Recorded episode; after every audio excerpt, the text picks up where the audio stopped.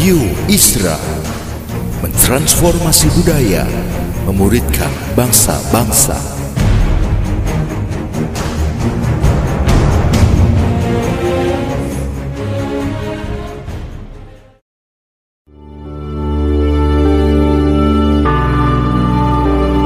Apostolic Prophetic Messages mengungkapkan pesan dan arahan dari hati Tuhan bagi gerejanya demi menuntaskan mandat kerajaan Allah di Indonesia dan bangsa-bangsa. Selamat mendengarkan.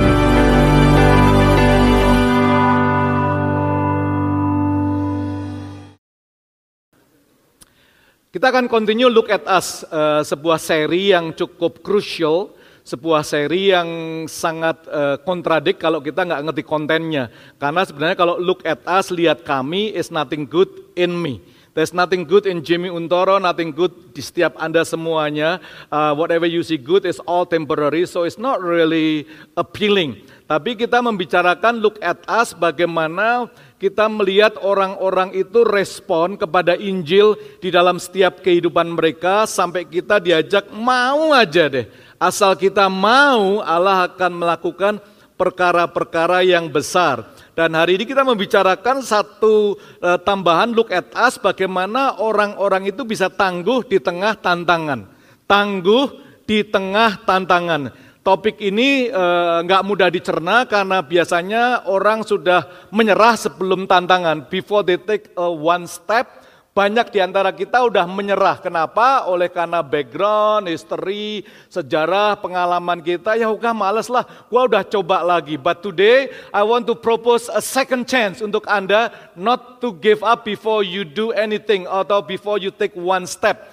Dan saya berdoa biarlah firman hari ini lewat pengalaman-pengalaman Stefanus dan kita semuanya Anda bisa tangguh di tengah tantangan. Yuk kita katakan bersama-sama tangguh di tengah tantangan. Kisah para Rasul 7 ayat 54 sampai ayat yang ke-60. Ketika anggota-anggota Mahkamah Agama itu mendengar semuanya itu, sangat tertusuk hati mereka, maka mereka menyambutnya dengan gertakan gigi. Tetapi Stefanus yang penuh dengan roh kudus menatap ke langit, lalu melihat kemuliaan Allah dan Yesus berdiri di sebelah kanan Allah. Lalu katanya, sungguh aku melihat langit terbuka dan anak manusia berdiri di sebelah kanan Allah. Maka berteriak-teriaklah mereka dan sambil menutup telinga serentak menyerbu dia. Mereka menyeret dia keluar kota, lalu melemparinya, dan saksi-saksi meletakkan jubah mereka di depan kaki seorang muda yang bernama Stefanus. Sedang mereka melemparinya, Stefanus berdoa. Katanya, ya Tuhan Yesus, terimalah rohku. Sambil berlutut, ia berseru dengan suara nyaring. Tuhan, janganlah tanggungkan dosa ini kepada mereka. Dan dengan perkataan itu, ia meninggallah ia. Meninggal ia. Dying in the time of forgiveness. What's a, such a glorious story yang luar biasa yang Anda dan saya bisa bisa kenali bersama-sama. Memang hidup itu sangat singkat sekali karena kita sedang membicarakan sebuah proses pelayanan meja tapi end up dengan martir. Dari diakoneo, diakoneo minggu yang lalu atau beberapa saat yang lalu saya sudah katakan to serve pelayanan meja sampai jadi martindom mati sebagai martir. Am I really uh, uh, worth untuk melakukan ini semuanya? Teman-teman hidup ini sangat singkat. Kalau kita ngelihat dari kehidupan uh, Stefanus ini, uh, dia nggak pernah mikir waktu dia ditunjuk uh, di antara banyak orang, satu di antara tujuh orang yang ditunjuk, dia nggak berpikir dia akan end up akan mati seperti ini. Kalau saya katakan you pelayanan ya volunteer, tapi your your dying might be martyr. I'm not sure kita akan sign up for this kind of pelayanan meja. Tapi dalam waktu yang sama, Anda tidak boleh belittle. Anda tidak boleh membuat kecil semua pelayanan yang ada dalam rumah Tuhan.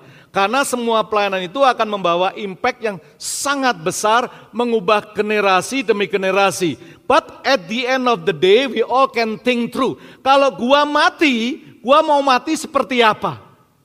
I mean, this is not the best message untuk young people. I'm still uh, uh, 15, uh, 20, uh, 28, masih single.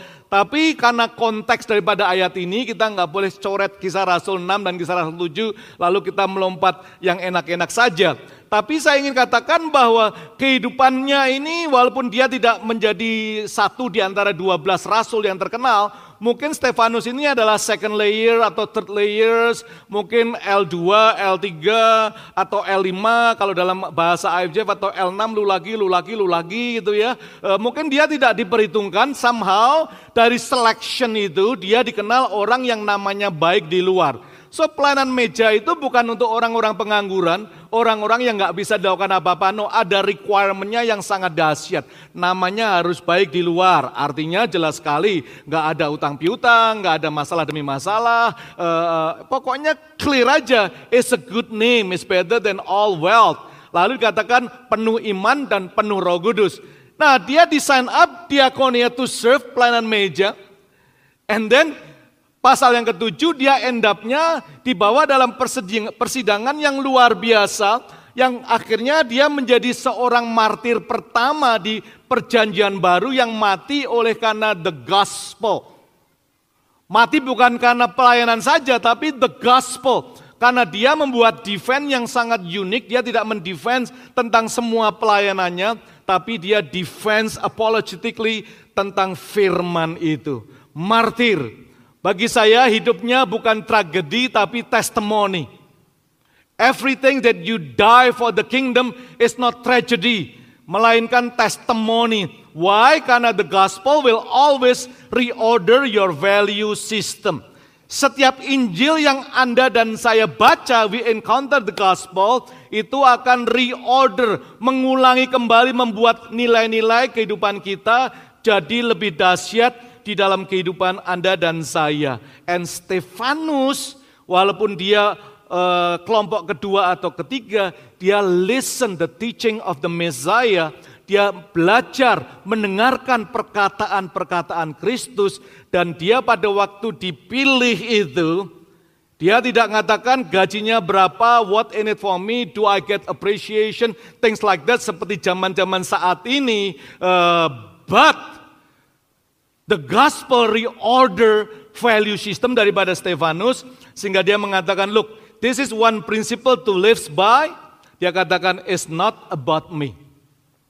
Dia membuat statement, whatever I do is not about me. Wow, ini keren banget sih guys. Seringkali kita kata kalau nggak ada gua berantakan nggak? Perusahaan lah, rumah lah, Gereja lah, kalau nggak ada gua gimana? Apakah bisa jalan seperti itu? Kata Pak Arto, le inget kan zamanku lu enak kan? Zaman gue itu ya. Tapi Stephen ini mengatakan, it's not about me. The value systemnya dia, whenever apa pun yang dia lakukan, dia katakan, it's not about me. Tidak tentang aku. Karena dia menyadari bahwa serving is the highest position in the kingdom.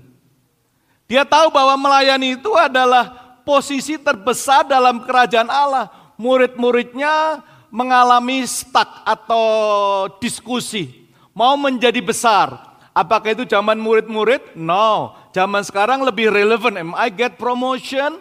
Apakah aku dapat promosi, apakah gajiku double, apakah titleku akan berubah dan lain sebagainya. Dan Stefanus mengikuti perkataan daripada the Mesias gurunya itu. Eh, hey, if you want to be great, kalau engkau mau jadi besar, jadilah pelayan. Kalau kamu mau jadi terbesar, jadilah budak. Serving is the highest position in the kingdom.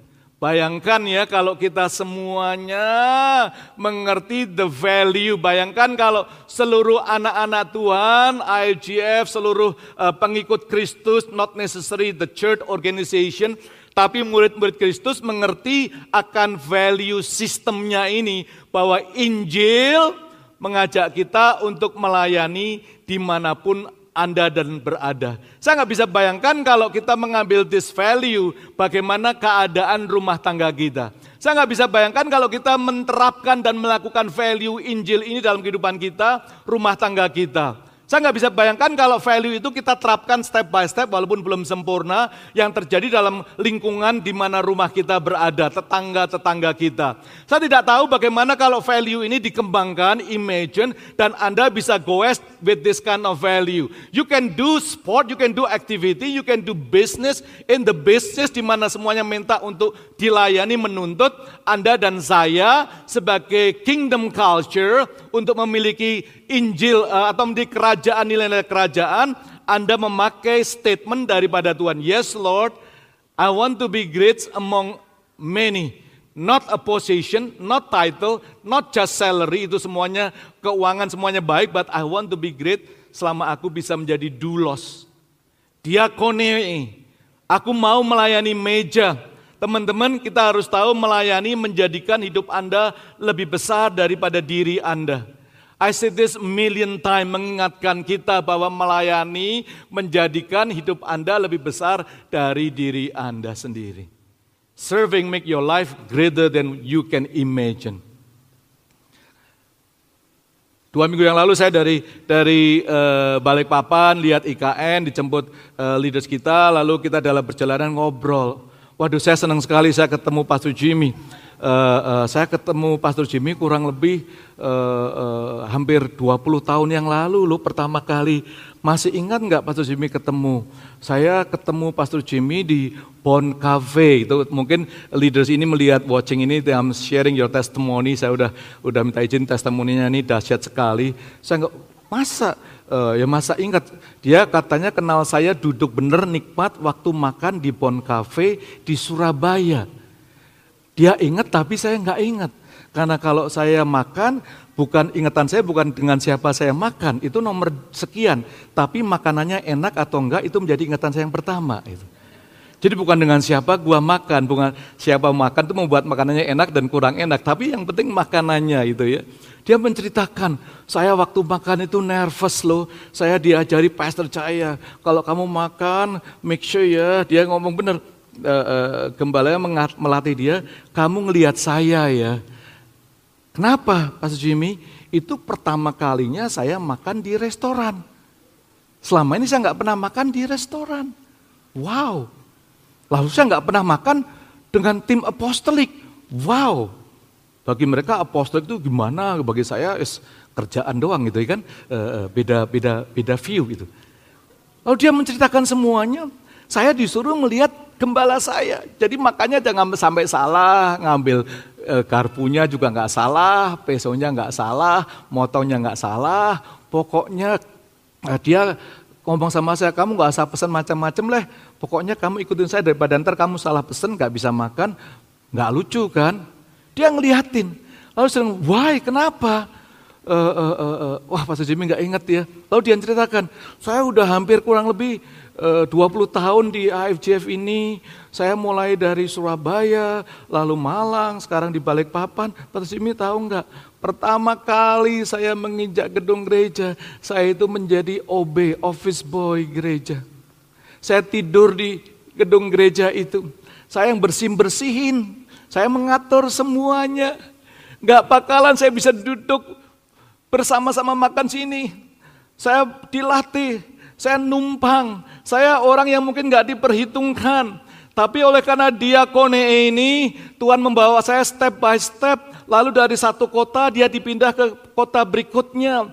Kota berikutnya dia mulai kerja di luar. Tapi karena kerja luar dia masih kerja biasa, dia nggak mampu untuk mungkin membiayai yang lainnya, dia tetap kerja di gedung gereja. Artinya tinggal di gereja jadi koster bersih-bersih. Lalu step by step, hampir 20 tahun lebih, akhirnya dia sampai di uh, uh, Balikpapan. Sekarang dia kerja di Balikpapan. One of our pastoral team di Balikpapan. Dia menceritakan, you know sekarang saya bekerja di konsultan A, Lalu dia tunjukin klik, ini adalah perusahaan daripada Singapura. Saya dipercayakan untuk mengelola di di uh, uh, Kalimantan Timur, Indonesia Timur, Pastor Jimmy. Jadi saya keliling semuanya. Saya salah satu perusahaan ini supplier di di Pertamina itu ya. Jadi dia kenal sama banyak pejabat. Saya udah menikah by the way, Pastor Jimmy. Tolong doakan istri saya juga sebagai PNS, dia pejabat, dia diperhitungkan. Siapa tahu dia bisa menjadi uh, lebih daripada PNS. Siapa tahu bisa menjadi uh, uh, Eh, gubernur dan sebagainya dan sebagainya. Saya dengerin sampai melotot sekali.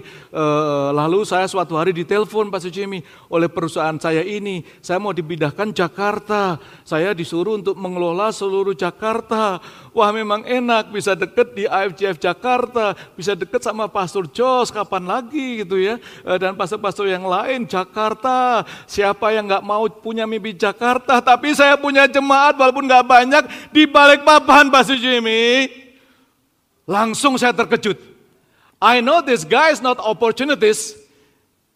Saya tahu persis ternyata orang ini tidak hitungannya hanya berapa dolar Sing Singapura, berapa kali gaji kalau di Singapura. Dia tolak jabatan itu saya sampai merinding. Hah? Ditolak? Lalu setelah pulang dia ceritakan cara lain Tuhan gimana. Pak Jimmy saya lagi mikir, saya nggak mau kerja sama orang, saya mau jadi konsultan. Wih,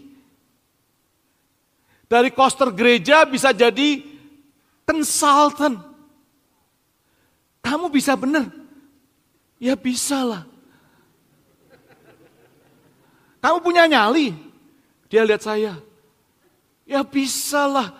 Kalau PJO pernah jadi asisten janitor, kenapa gua enggak?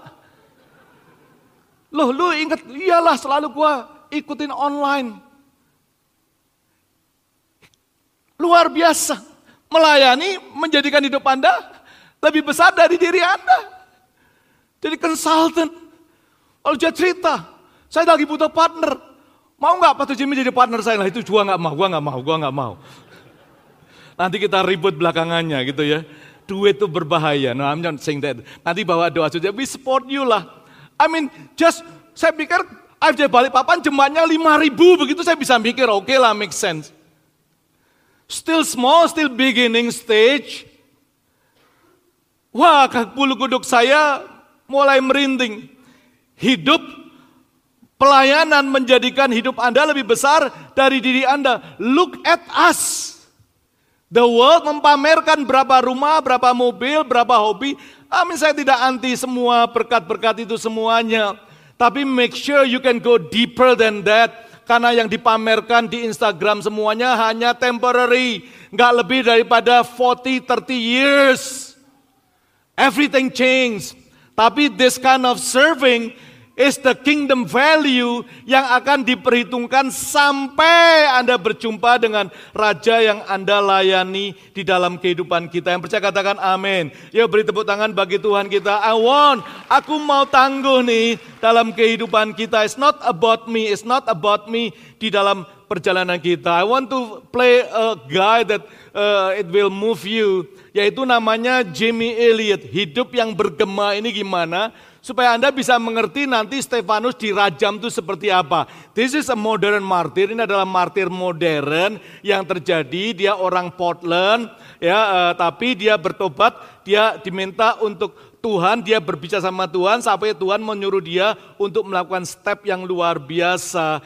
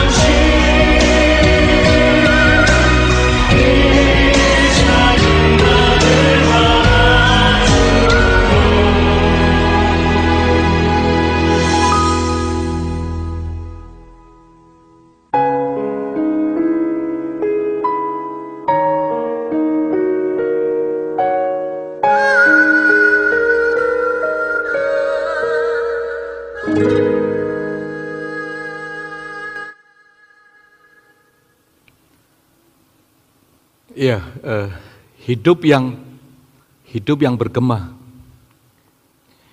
This is a true story yang kita lihat ini. Waktu saya melihat ini, ini udah ke empat, kelima saya renungkan. Apakah hidup kita bergema? Saya bertanya pada diri saya sendiri, gua ngapain 30 tahun ini? Not in the term of negativism, tapi apakah saya telah mengizinkan Injil itu mengubah value sistem kita? Seringkali semakin banyak kita melayani Tuhan years after years, kita lebih banyak menuntutnya daripada surrendernya.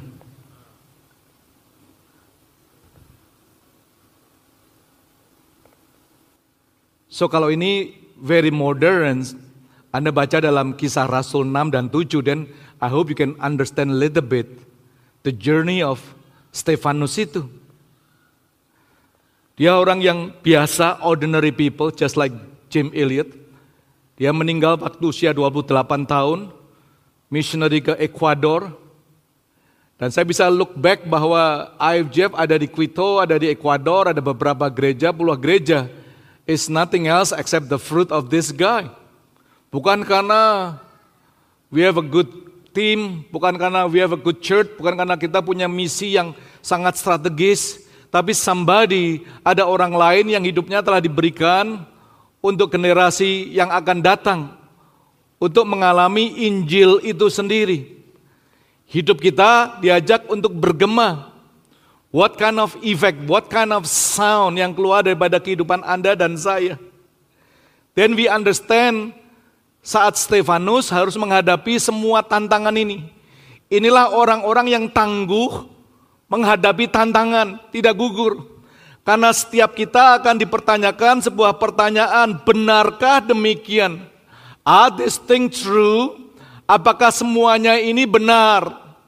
Ini adalah pertanyaan yang diajukan oleh para Sanhedrin, Mahkamah Agung, Kaifas mungkin dan teman-teman yang menghakimi Kristus pada saat itu yang juga pernah menghakimi Petrus dan John yang dipenjara, tapi saat itu dia mendengar ada kegaduan karena Stefanus guy ini do a lot of miracle, tapi dia tidak kompromi karena dia tidak melakukan sekedar uh, uh, uh, apa uh, social gospel, tapi dia memberitakan akan Injil seinti, the gospel of Christ yang mengubah value demi value dalam kehidupan dia. Orang mengatakan udah kita rajam dia karena dia menghina uh, uh, guru besar kita Musa, dia menghina tempel kita. Dia orang Yahudi tapi mempunyai background Yunani, maybe dia akan menipu kita dan sebagainya. Tapi pada waktu dia dihadapkan dengan tokoh-tokoh yang sangat penting, tokoh-tokoh agama, religious superintendent, pertanyaannya sederhana, benarkah demikian? Are this thing true? Are this thing so? Sebuah pertanyaan yang yang membuat kita semuanya apakah kita akan move on atau enggak. Mungkin Stefanus tahu konsekuensinya kalau dia menceritakan itu, dia akan kehidupannya akan mempunyai kerajaman, dia akan dirajam dan dia akan mati. Atau dia bisa menyelamatkan dirinya, lalu dia membuat diplomasi untuk menjawab pertanyaan itu sehingga bisa cool off kemarahan para para anggota Mahkamah Sanhedrin, tokoh-tokoh agama. Benarkah demikian? Are these things so? Hidup yang bergema akan dipertanyakan untuk Anda menaikkan satu step kehidupan Anda, you have you and me harus able to answer this question. Benarkah demikian? It's not the questions of your activities, tapi questions of who you are sebenarnya ini. So Stefanus dalam perenungan saya beberapa saat ini saya bingung karena jawabannya cuma yes and no. That's very easy, yes atau no. Kalau yes mungkin ada konsekuensi pertanyaan berikutnya. Kalau no mungkin hidup dia akan bisa selamat. Jawabannya is not yes and no. That's not the answer of people that follow Christ. When it come to this challenge, Stefanus mulai memikirkan Benarkah demikian? Benarkah demikian? Seperti apa sih orang-orang yang tangguh ini? Simple sekali, tapi not easy to do. Karena Stefanus tidak menjawab pertanyaan itu, tapi dia tahu di mana dia berdiri. Look at where he stand. Waktu dia ditanyakan itu, Stefanus berdiri di tempat yang benar. Dia tidak meresponi religious question. Karena pertanyaan agamawi sering kali menjebak, pertanyaan agami tidak membawa kita kepada connecting with God, karena pertanyaan agami hanya membuat kita untuk melakukan rutinitas agami.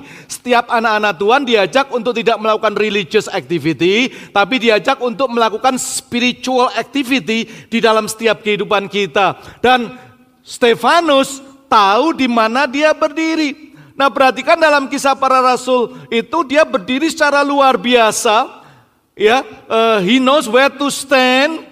Kisah para Rasul 6 ayat 10 kalau Anda baca ini sesuatu yang luar biasa tetapi mereka nggak sanggup melawan hikmatnya dan roh yang mendorong dia berbicara. I think he stand, dia berdiri di tempat yang benar dan tidak ada lagi the best spot in life dalam kehidupan kita. Again saya ulangi, tidak ada the best, tidak ada the greatest, tidak ada the most safest spot untuk Anda menjadi tangguh menghadapi apa pun juga. Anda dan saya tidak bisa berdiri dengan US dollars karena itu temporary. Anda nggak bisa berdiri dalam rumah Anda, aset Anda karena itu temporary. Tapi saya ingin ajak untuk kita bersama-sama menghadapi tantangan di akhir zaman ini untuk kita berdiri di tempat yang benar dan tempat yang benar itu tidak lain adalah firman daripada Allah sendiri.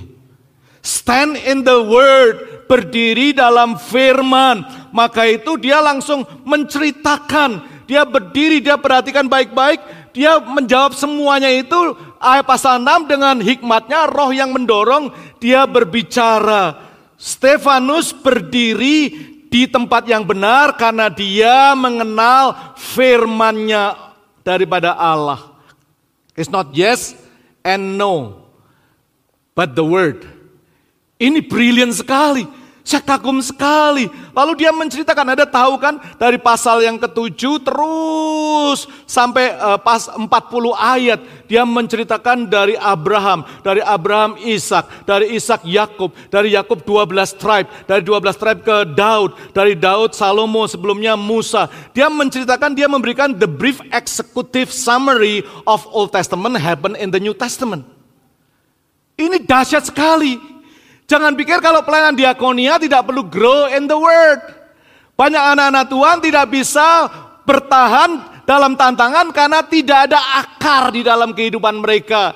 Dia hanya mengutip akan SOP pelayanan, tapi dia tidak pernah mengutip apa yang firman katakan. What is the word of God say for you today? Firman ini penting sekali. Banyak kita melakukan religious activity tapi tidak membangun spiritual muscle. Post pandemic church mengajar kita untuk kita membangun otot rohani lebih daripada aktivitas-aktivitas gerejawi. Nah, I'm not saying bahwa kita tidak boleh melayani, don't give me wrong.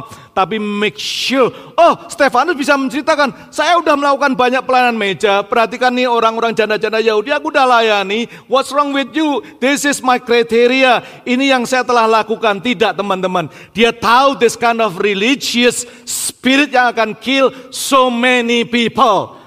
Karena kalau Stefanus tidak menjawab ini, kekristenan kita tidak pernah mengalami apa itu ketangguhan, apa itu gospel value di dalam perjalanan kita semuanya. Dia menceritakan the word, dia menceritakan sesuatu yang luar biasa dari dari Allah, Abraham nenek moyangnya, the father of faith dibawa sampai Musa, the redeemer orang yang menjadi uh, apa pelepas daripada keperbudakan orang-orang Israel sampai Daud, Salomo, sampai in the new days dia menceritakan the whole story daripada Injil itu yang mengubah kehidupan dia.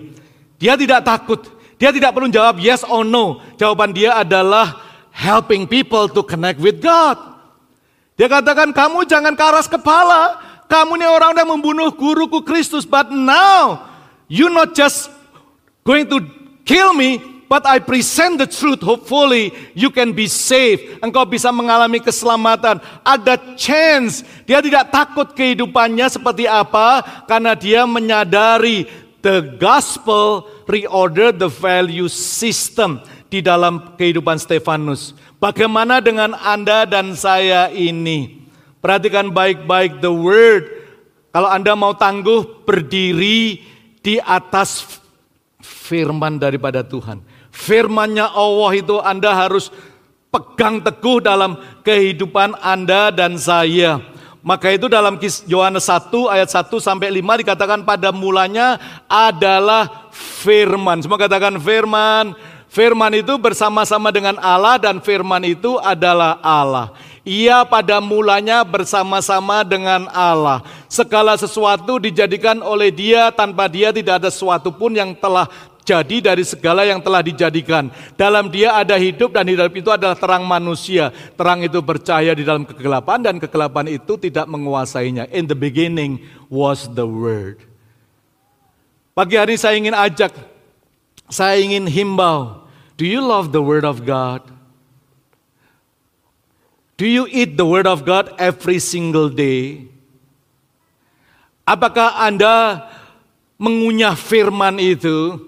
supaya Anda bisa berdiri di tempat yang benar, supaya Anda tidak goyang dalam kehidupan kita semuanya. In the beginning, pada mulanya, itu adalah firman. In the beginning, the word. Love the word. Cintai firman Tuhan. Selama saya sabbatical 6 bulan ini, eh, Tuhan membawa saya untuk mencintai perkataan Mesias.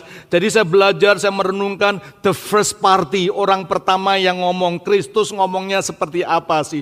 Jadi kitab sinoptik Matius, Markus, Luke, John, saya ulang-ulangin mungkin udah ketujuh atau kedelapan. I want to know the red one. Kenapa sampai sampai kanan menuliskan sampai ditulis merah, berarti itu sangat penting sekali. Itu perkataan Kristus, bukan terjemahan, bukan somebody filled with the Holy Spirit lalu menuliskannya tapi Christ sendiri mengatakan lalu dibuat sebuah history yang luar biasa. Konon ceritanya kitab sinoptik hampir dihilangkan di dalam di dalam persetujuan para dewan kanologi uh, berabad-abad yang lalu. Thanks God. You can uh, you can click the Google, you can study dan kita menyadari bahwa John mengatakan pada mulanya adalah firman. Do not just active in the religious activity, tanpa mengerti firman. Your theology will determine the way you live, the way you act. What you believe dalam kehidupan kita. That's what theology. Bukan debat daripada Hebrew dan, dan, dan Greek, bukan hebat dari Calvin atau non-Calvin. Itu adalah religious debate. Tapi firman membuat Anda dan saya bisa bersama-sama dengan dia. Firman membuat Anda dan saya bisa tahu bahwa saya hidupnya daripada hembusan daripada firman itu. Firman membuat hidup Anda dan saya bisa menjadi terang manusia. Dan di mana pun Anda berada, hidup Anda bisa menjadi talk chair, menjadi pijar, menjadi lampu yang memberikan terang di dalam perjalanan kita. Maka itu Mazmur mengatakan firmanmu itu pelita bagi kakiku dan terang bagi jalanku. Firmanmu. Ini sesuatu yang luar biasa. Firmanmu itu menjadi pelita, menjadi dikatakan menjadi terang bagi jalanku. It's a power of thy word is a lamp. Ini adalah firman itu sebagai pelita bagi kaki. Kaki Anda dikasih pelita itu. Lalu jalan dan terak jalanmu tiba-tiba menjadi terang. Jadi pada waktu firman kecil Anda taruh dalam kaki Anda, lalu Anda jalan, mulai jalan, from one step satu step from satu orang menjadi dua orang, firman itu yang ada di kaki Anda menjadi terang bagi jalanku. Bukan membuat Anda tidak kecenggol atau kejeblos, tapi orang melihat terangnya begitu banyak. Imagine kalau thousand people yang sedang lihat program ini atau beribadah bersama-sama mengerti Mazmur 119 ini bahwa setiap Anda satu demi satu itu terang terus ting ting ting ting. Jadi firman jadi uh, pelita and then dari pelita yang kecil demi kecil akhirnya creating a highway dan itu adalah highway daripada terang daripada Allah. Oleh karena anak-anak Tuhan mulai take step mulai berjalan bersama-sama yang bisa katakan amin. So let's take a step ambil step bersama-sama karena firman itu adalah kekuatan yang luar biasa. Guys you have to stand for what you believe in and sometimes you have to stand alone You have to believe what you you have to stand for what you believe. Anda harus berdiri kepada apa yang Anda percayai dan kadang-kadang kita ini berdiri sendiri. Woo, I have a lot of word to discover but the time when. Look, the power of the word ini penting sekali. The power of the word itu dahsyat sekali. Ini dua cerita. Yang sebelah kiri namanya Fuchida. Yang sebelah kanan namanya Shazer. Fuchida adalah komandan perang waktu perang dunia kedua dari Jepang. Dan Shazer ini adalah pilot Amerika yang disiap untuk ngebom uh, Hiroshima dan sebagainya. Dan sudah tahu pada waktu itu Fuchida dengan kepinterannya sempat mengebom Pearl Harbor boom membuat Amerika terkeok dan Fujida ini menjadi pahlawan bagi orang-orang Jepang. Namanya meroket, everybody love him, everybody give a big applause. Dia seorang komandan yang jago perang, bomnya ditepatkan secara tepat sehingga Amerika Pearl Harbor habis. Tapi bagi orang Amerika, Fujida adalah musuh bebuyutan. Dibenci sekali dibenci secara dahsyat. Singkat cerita, Amerika membalas dendam dan ada skuadron pertama yang diminta untuk membawa bom buatan rahasia untuk ngebom Jepang. Dan di Hashir, namanya Jacob di Hashir, dia katakan, this is my time to pay back. Revenge time. Saya mau menjadi yang pertama dan benar sure enough, dia diangkat sebagai komandan pilot untuk membawa skuadron pertama. Dalam perjalanannya dari Amerika untuk ngebom di Amerika, dia ngebom sedikit tapi pesawat dia crash di Nagoya. Crash di Nagoya sehingga dia ditangkap oleh uh, uh, tentara Jepang lalu dihasil dipenjarakan di Jepang kurang lebih empat tahun. Dia bersama teman-temannya, pilot-pilot yang lain yang ada dalam krunya itu di penjara. Dan dia melihat kesadisan di penjara Jepang. E, tiga daripada temannya mati dan dia melihat sebentar lagi dia pasti akan lumpuh. Tapi selama dia di penjara itu kurang lebih 4-5 tahun, somebody gave him Bible. Ada orang memberikan Alkitab kepada dia dan Jacob de Hazel membaca di penjara itu sambil dia melihat the cruelty daripada tentara Jepang dan dia membaca firman sampai kepada Injil. Sampai dia melihat bahwa John 3:16 karena begitu cintanya Allah akan isi dunia. Lalu dia menceritakan uh, setelah itu dia di kamar penjara secara sendirian Jacob de Hazer menerima Kristus dan dia tidak ada pilihan lain kecuali setiap hari selain uh, muscle-nya dikuatkan secara jasmani, dia membangun spiritual muscle, dia membaca Alkitab. Sampai satu ayat dia katakan ampunilah musuhmu. For the first time dalam kegiatan muscle rohaninya dia, dia ditunjukkan oleh Injil dan mengubah value system daripada Jacob de Hazer. Singkat cerita dia mengubah sikapnya kepada tentara Jepang, dia berbuat baik, kata-katanya tidak kasar lagi, sehingga tentara Jepang melihat perubahan yang ada di, di uh, Jacob de Hazer ini. Lalu pada waktu perang dunia pertama, kedua itu selesai, dia dibebaskan. Dia bertobat, dia balik ke Amerika. Oleh karena Injil di penjaranya, dia berubah Singkat cerita dia membuat keputusan, dia sekolah teologi di Asbury Theological Seminary. Dia lulus di sekolah uh, teologi itu. And you know what? Dia katakan, aku mau kembali ke Jepang. Kali ini tidak sebagai seorang bomber. Aku ingin kembali ke Jepang tidak sebagai turis. Tapi aku akan kembali ke Jepang menjadi missionary. Di Hesher kembali ke Nagoya. Dan dia merintis gereja di Nagoya. Lalu dia membuat pamflet karena bahasa Jepangnya eh, rata-rata dia katakan, I'm the prisoner, I was the prisoner of Japanese. Aku adalah mantan tahanan dari orang-orang Jepang. Dia membuat pamflet, dia menulis uh, bagaimana di penjara, bagaimana Injil itu mengubah uh, kehidupan dia. Waktu dia mulai merintis di Nagoya, dia cuma bagi traktat demi traktat. Eh, traktatnya dipegang di Fujida. Fujida Gak pernah kenal nama itu, dia tahu storynya. Bagaimana dia bom, bagaimana di Nagoya, bagaimana dia di penjara. Iseng-iseng Nagoya ambil pamfletnya lalu dia baca. Singkat cerita Fojidanya bertobat. Waktu dia melihat bahwa dia lewat Matius hidupnya bisa mengampuni orang lain. Lalu dia membaca Injil uh, pamflet itu, Fujida minta temennya sebuah Alkitab. Lalu Fujida membaca Alkitab every single day and then terjadi satu perubahan dalam kehidupan dia sehingga dia menjadi evangelis yang begitu dahsyatnya, Saudara. He's one of well known untuk a Japanese evangelist pada masa-masa itu. And then you know what? Singkatnya kedua orang ini bertemu bersama-sama. Evangelist Fuchida, mantan uh, tentara, komandan tentara uh, angkatan udara perang Jepang bersama Kapten Dihashir, seorang uh, mantan uh, pilot uh, Squadron One. Antara penginjil ketemu dengan gembala di Nagoya dan mereka mengalami rekonsiliasi yang luar biasa sekali. From the enemy bisa menjadi co-labor. From orang yang saling membunuh satu dengan yang lain bisa kerja bersama-sama. You know what? Is the gospel. Is a gospel. So get out the word out. Bawa firman itu keluar dalam kehidupan Anda. God is with us. You are not alone. You are not alone dalam perjalanan Anda dan saya. And ya terakhir dengan cepat. Kenapa dia bisa tangguh?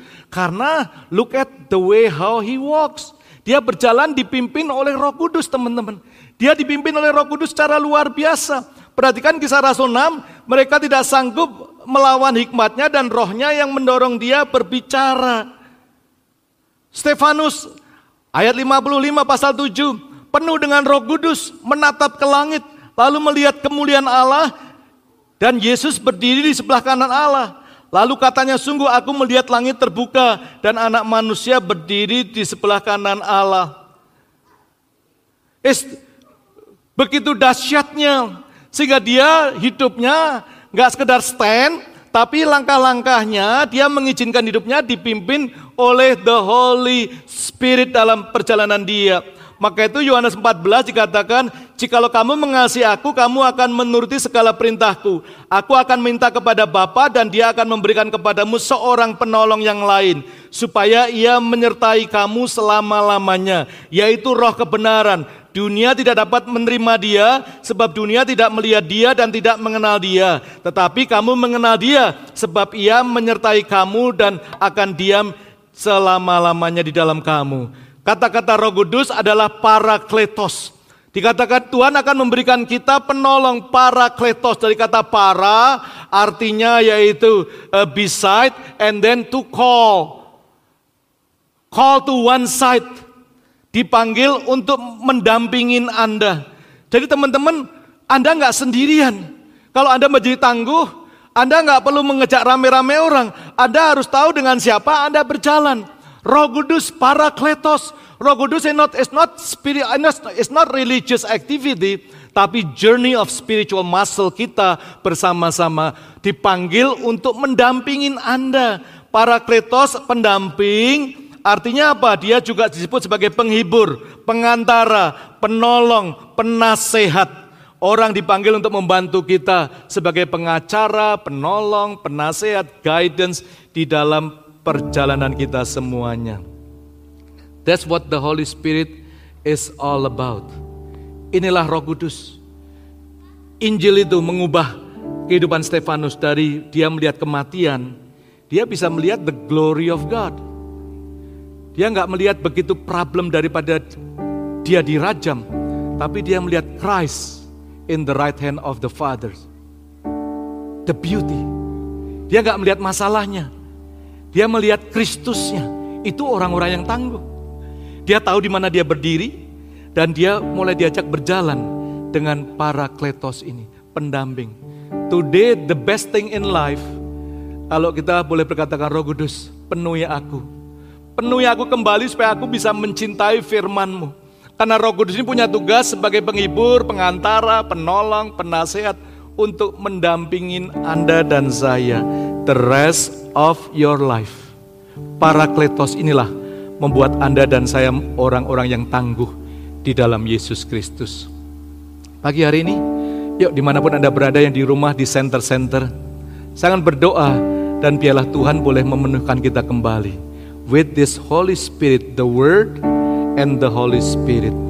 Ini membuat perjalanan kita menjadi movement, menjadi satu kegerakan yang begitu besarnya di mana pun Anda berada. Anda nggak jalan sendiri, Anda ada penghibur, ada pengantara, ada penolong, ada penasehat, parakletos. Itulah yang dialami oleh Stefanus. Dan saya rindu roh yang sama itu boleh memenuhkan kehidupan Anda dan saya. Yuk kita bangkit berdiri bersama-sama. Izinkan Tuhan menjamah kita semuanya. Bapak Surgawi, aku berdoa.